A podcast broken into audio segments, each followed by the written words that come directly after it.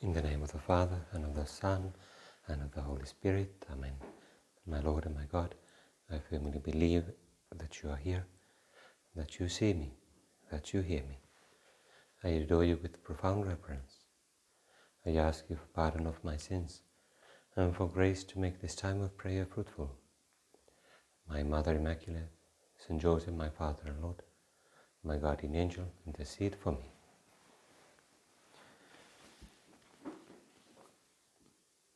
I do not pray for these only, but also for those who believe in me through their word, that they may all be one, even as thou, Father, art in me, and I in thee, that they also may be in us, so that the world may believe that thou hast sent me.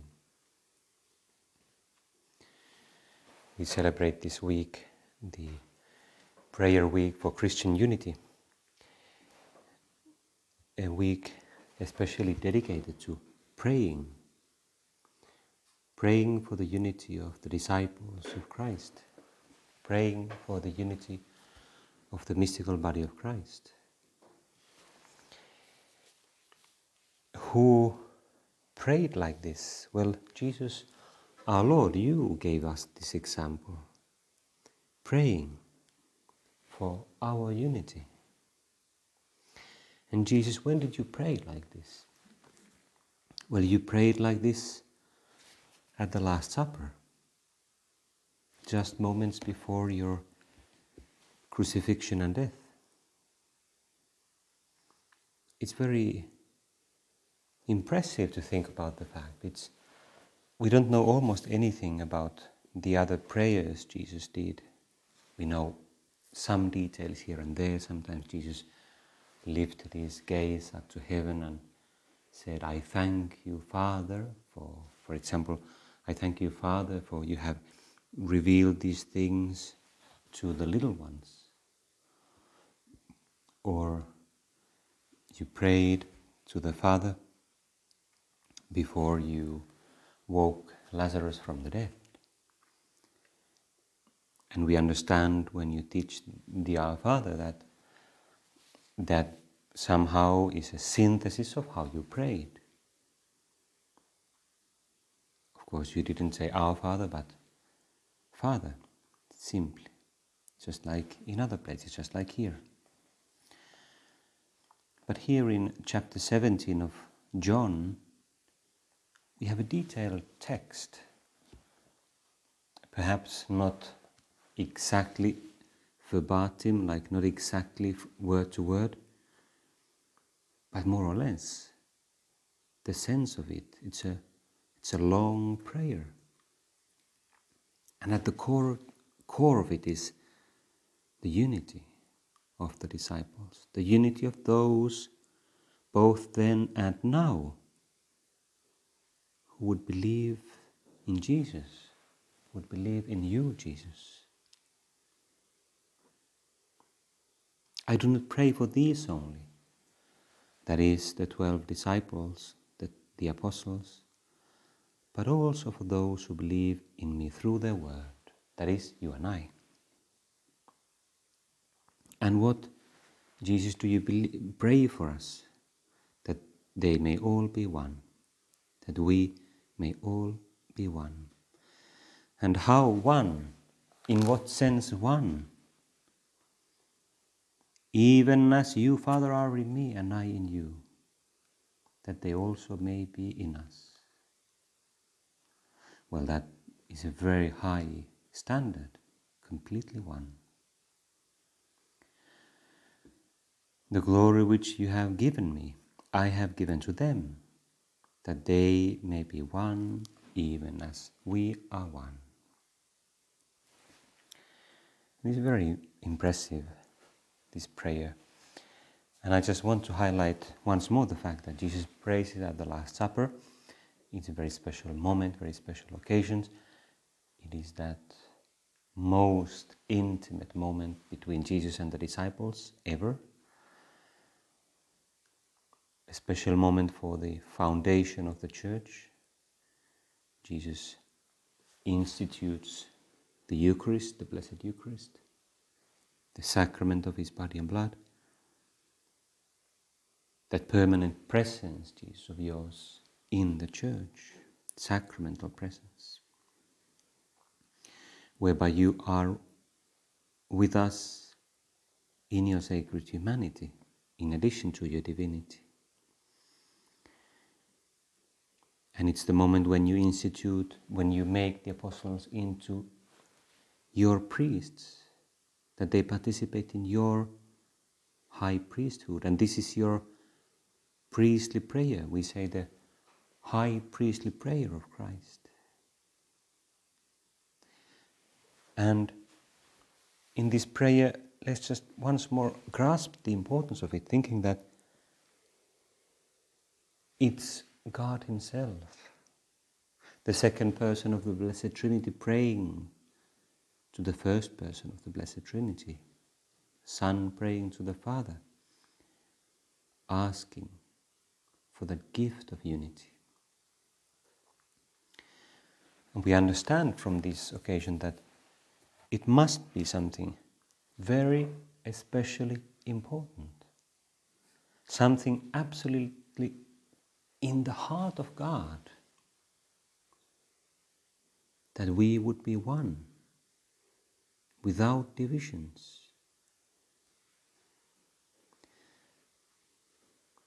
This, therefore, this idea, it's a very Catholic idea, in, although, of course, many other Christians share it, but it's a very Catholic idea to, to guard the unity of the church and to work for the unity of the church, including visible unity. It is not a superfluous theme, it's fundamental. It's at the core of the gospel, it's at the core of what Jesus does here. And we are not surprised by it if we think about that it's God, Father, Son, and the Holy Spirit who are that most perfect unity, the unity of love, eternal, which is the foundation of the creation of the world and of humanity. There's a beautiful text from the Second Vatican Council called the Lumen Gentium. Lumen Gentium means the light of the nations, the so called dogmatic constitution on the church. The church is that light of the nations. And in the first paragraph, there's a beautiful description of the church as the sacrament, sign, and instrument of the union between God and men, and of the unity of the human race. Two inseparable dimensions. On the one hand, we are union with God, and on the other hand, our union with other men. They're inseparable because they reflect that great double commandment of love, which Jesus says is the, the first commandment. Love the Lord your God with all your heart, with all your mind, with all your being, with all your strength. And Jesus adds, and the second, equally important, is this love your neighbor as yourself. Therefore, no wonder this, they're not separate things, they're like different expressions, different dimensions of the same thing. The great commandment of love and the task of the church as the sign and instrument of the union between God and men and of the unity of the human race. Now, how can we leave this week of prayer for the unity? I've highlighted here the fact and insisted on its importance. There could be many other texts and perspectives on it. I think this is sufficient for us. I want to add one particular perspective here, which is the analogy of the body, which is St. Paul uses that idea of the disciples of Christ, the members of the church are like the body of Christ, a mystical body which of course receives its life from that body of Christ that Eucharistic, sacramental body of Christ. And this unity of the church is at the same time a gift, something that God does. As Catholics, we often experience it also very really that, and maybe with other Christians too, but I think in, in the Catholic Church it is especially experienced when we go to different places and we, we notice how truly, with all the different cultures and languages, all kinds of differences in the manifestations, nevertheless, we are truly one. We are a family. We are that family of God. And so we experience how it is a gift, that unity is a gift. Just like charity is a gift of God. At the same time, it is a task. It's a task for us, each one of us. It's a task that we have to assume, um, take upon ourselves to take seriously that how can I work for unity? How can I build up the unity of the body of Christ? How can I be more responsible for it? Because ultimately, the more I am an instrument of unity, then the more the church is alive as a unity. That gift of God, that grace of God works through us, through each one of us. And not only at the level of some formal ecumenical communications, ecumenical discussions, but mostly through each member of the body, every one of us. So let's try to be and desire to be instruments of that unity. Saint John Paul II insisted on this in one letter. It's called Ut Unum Sint. The name of that letter, the first words of that letter are precisely from these words of Christ that they may be one. Ut unum sint in Latin. And he invited all Christians, especially Catholics, of course, but all Christians to, to really assume this imperative of what he called the ecumenical commitment, working for the unity of the church. It's a bit like if we think about the analogy of the body like this physical body, because St. Paul uses that as an image of the church. Um, a body that is fit and alive and well is, in a very special way, one.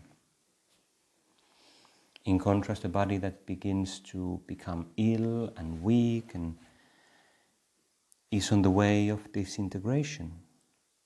And similarly, in the history of the church, the more the different members of it are kind of separated from God and separated from each other, well, then that body becomes weaker and more prone to disintegration.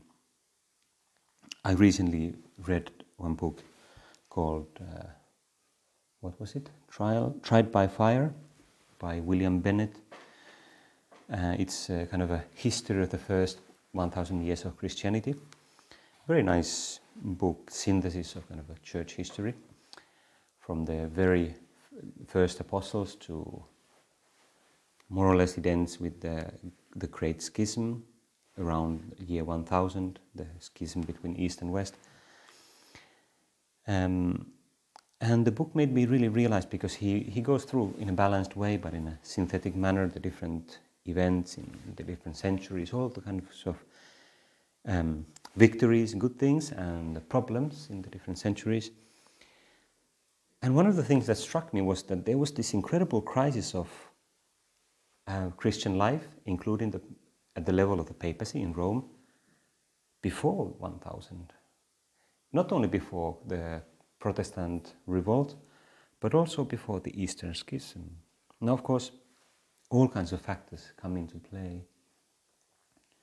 But they were like two centuries of complete decay and corruption. Like lack of spiritual life, lack of fidelity to Christ, lack of living the teachings of Christ and putting them into practice and teaching them to others.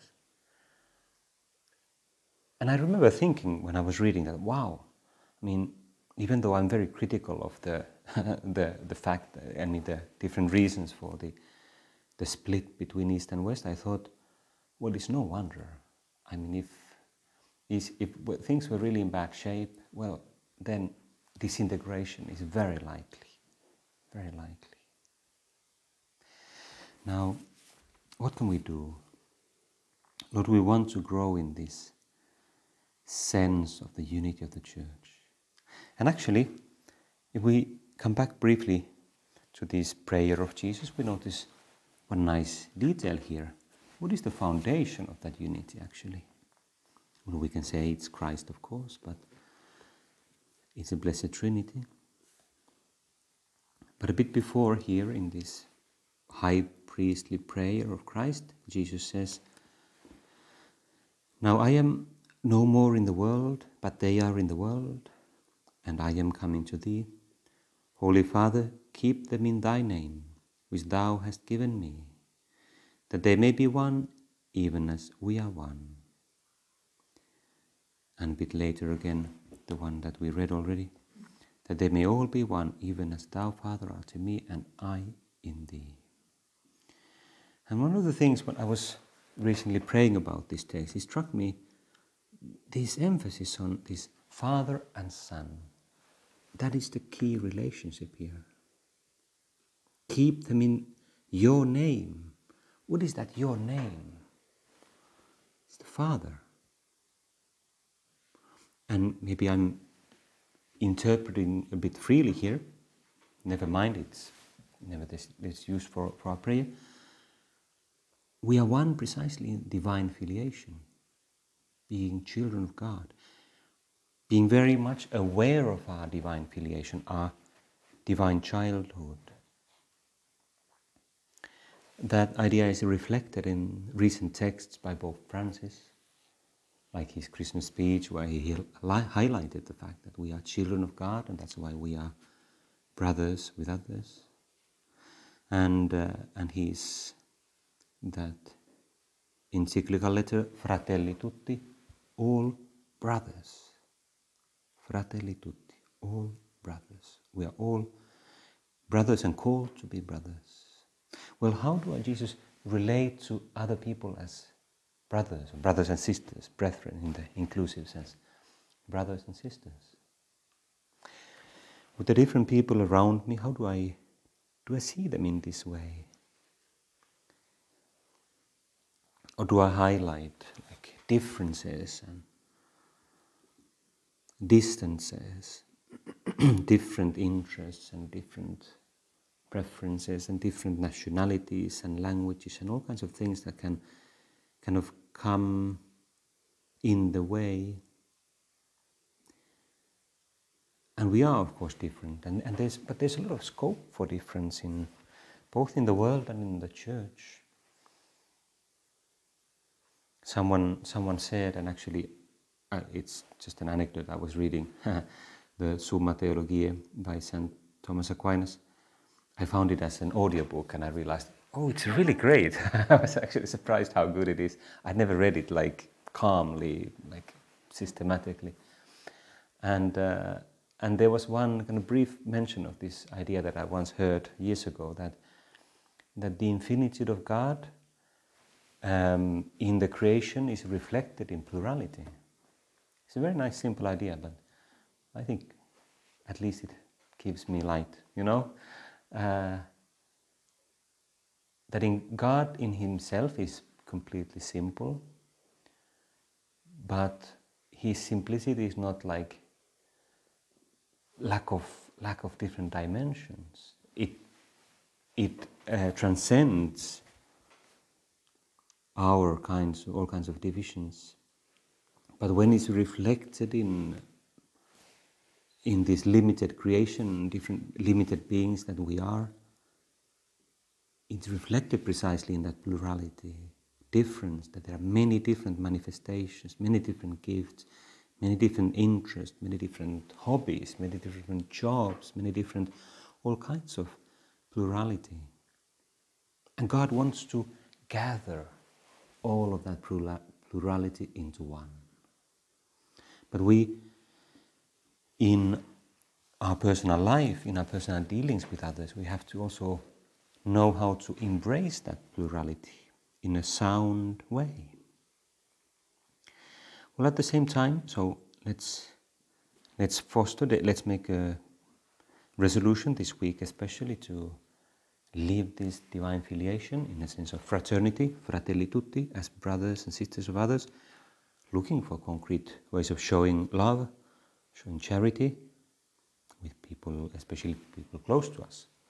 We can never assume that the people closest to us are already like we are already one with them, because it has always has to be improved and and made alive it's in a sense it's easier to be charitable with people far from us, like sending money to Africa. Not that it's something bad to do, but it's something much ultimately much easier than being loving and patient and kind to that person that I have to see, like my husband or wife or other like mm, brother or sister in my family, that person who who I have to see day in day out with all his or her weaknesses and defects. That's much harder and much more important. But let's briefly go to another theme here, another aspect of guarding the unity and building up the unity, and it's our responsibility for conserving the unity of the church, improving that unity. Because there can be a mistaken idea, kind of a confused idea of looking for unity at the cost of unity, so to speak, looking for connection with other people, but at the cost of the fundamental unity. And so, while we embrace others, we also are very firmly rooted in that unity given to us by Christ. And that means, among other things, doctrinal unity, fidelity to the church. Why? Because the church is built by Christ and not by us. We have received that gift of faith from the church, through the church, and the church has received it from Christ to be kept as a deposit. That's what St. Paul writes in the first letter, letter to Timothy guard the deposit entrusted to you. It's so called pastoral epistle, that means St. Paul writes to Timothy, whom he has as uh, consecrated as a bishop, so to speak. Maybe the terminology back then wasn't yet clear, but the functional purpose is clear. And he gives different kinds of advice there. And one of the points is guard the deposit entrusted to you. Like, your task is not to be original, your task is to be faithful. And there's a nice commentary on that by one father of the church called St. Vincent of Lerins. What is the deposit? It is what you have believed and not what you have discovered, what you have received and not what you have thought up something which comes not from personal ingenuity but from doctrine, not the result of theft but of public tradition. It is something that has come down to you, which has not been invented by you, something of which you are not the author but the guardian, not the creator but the curator, not the conductor but the conducted. And so St. Vincent continues Guard the deposit, conserve clean and inviolate the talent of the Catholic faith. May what you have believed remain in you, and may you give the same to the others. Gold you have received, give back, co- give back gold. Don't substitute one thing for another. Don't put lead in the place of gold. Don't mix it fraudulently with anything. I do not want the appearance of gold, it is pure gold I want. It's a beautiful text from the early, early church. And this was a great battle for centuries, and it still is in our time. It's not the only battle, there are many others. And often our main battle is against our own weaknesses and defects, and, but, but it's nevertheless an essential part of it. The Second Vatican Council, which I mentioned before, mentions in another document called Unitatis Redintegratio, it's the kind of ecumenical document, specifically about ecumenism. It says that the way and method in which the Catholic faith is expressed should never become an obstacle to dialogue with our brethren. It is, of course, essential that the doctrine should be clearly presented in its entirety. Nothing is so foreign to the spirit of ecumenism as a false Irenicism, in which the purity of Catholic doctrine suffers loss and its genuine and certain meaning is clouded. A false Irenicism, like looking for peace in an artificial way at the cost of truth, at the cost of our faith. So, the other thing we can do and, and renew in this week of unity is precisely our own unity with that Catholic doctrine, our own commitment to our own formation, our doctrinal formation, through reading, through different kinds of uh, meetings and study groups and circles and uh, retreats and all kinds of things, which help us to deepen and to know the better that doctrine, each one of us. Because the more we tr- know that truth that Christ has transmitted to his church, the more we are rooted deeply in our mind, and as a consequence in our heart also, but through our mind, we're rooted in that unity that comes from Christ. And then we can better transmit it to others. This one quote I have here from Saint Josemaria Escrivá, also insisting on this importance of being very faithful to the doctrine of the Church. Error not only darkens people's minds, it also divides their wills. Only when people get used to telling and hearing the truth will there be understanding and concord. And this is what we are aiming at to work for the supernatural truth of the faith and also giving loyal service to all the partial human truths to fill with charity and light all the ways of the earth in a constant and competent manner without faint heartedness or remissions. There was that idea sometimes uh, in the past which kind of justified kind of very authoritarian dealing sometimes with other opinions.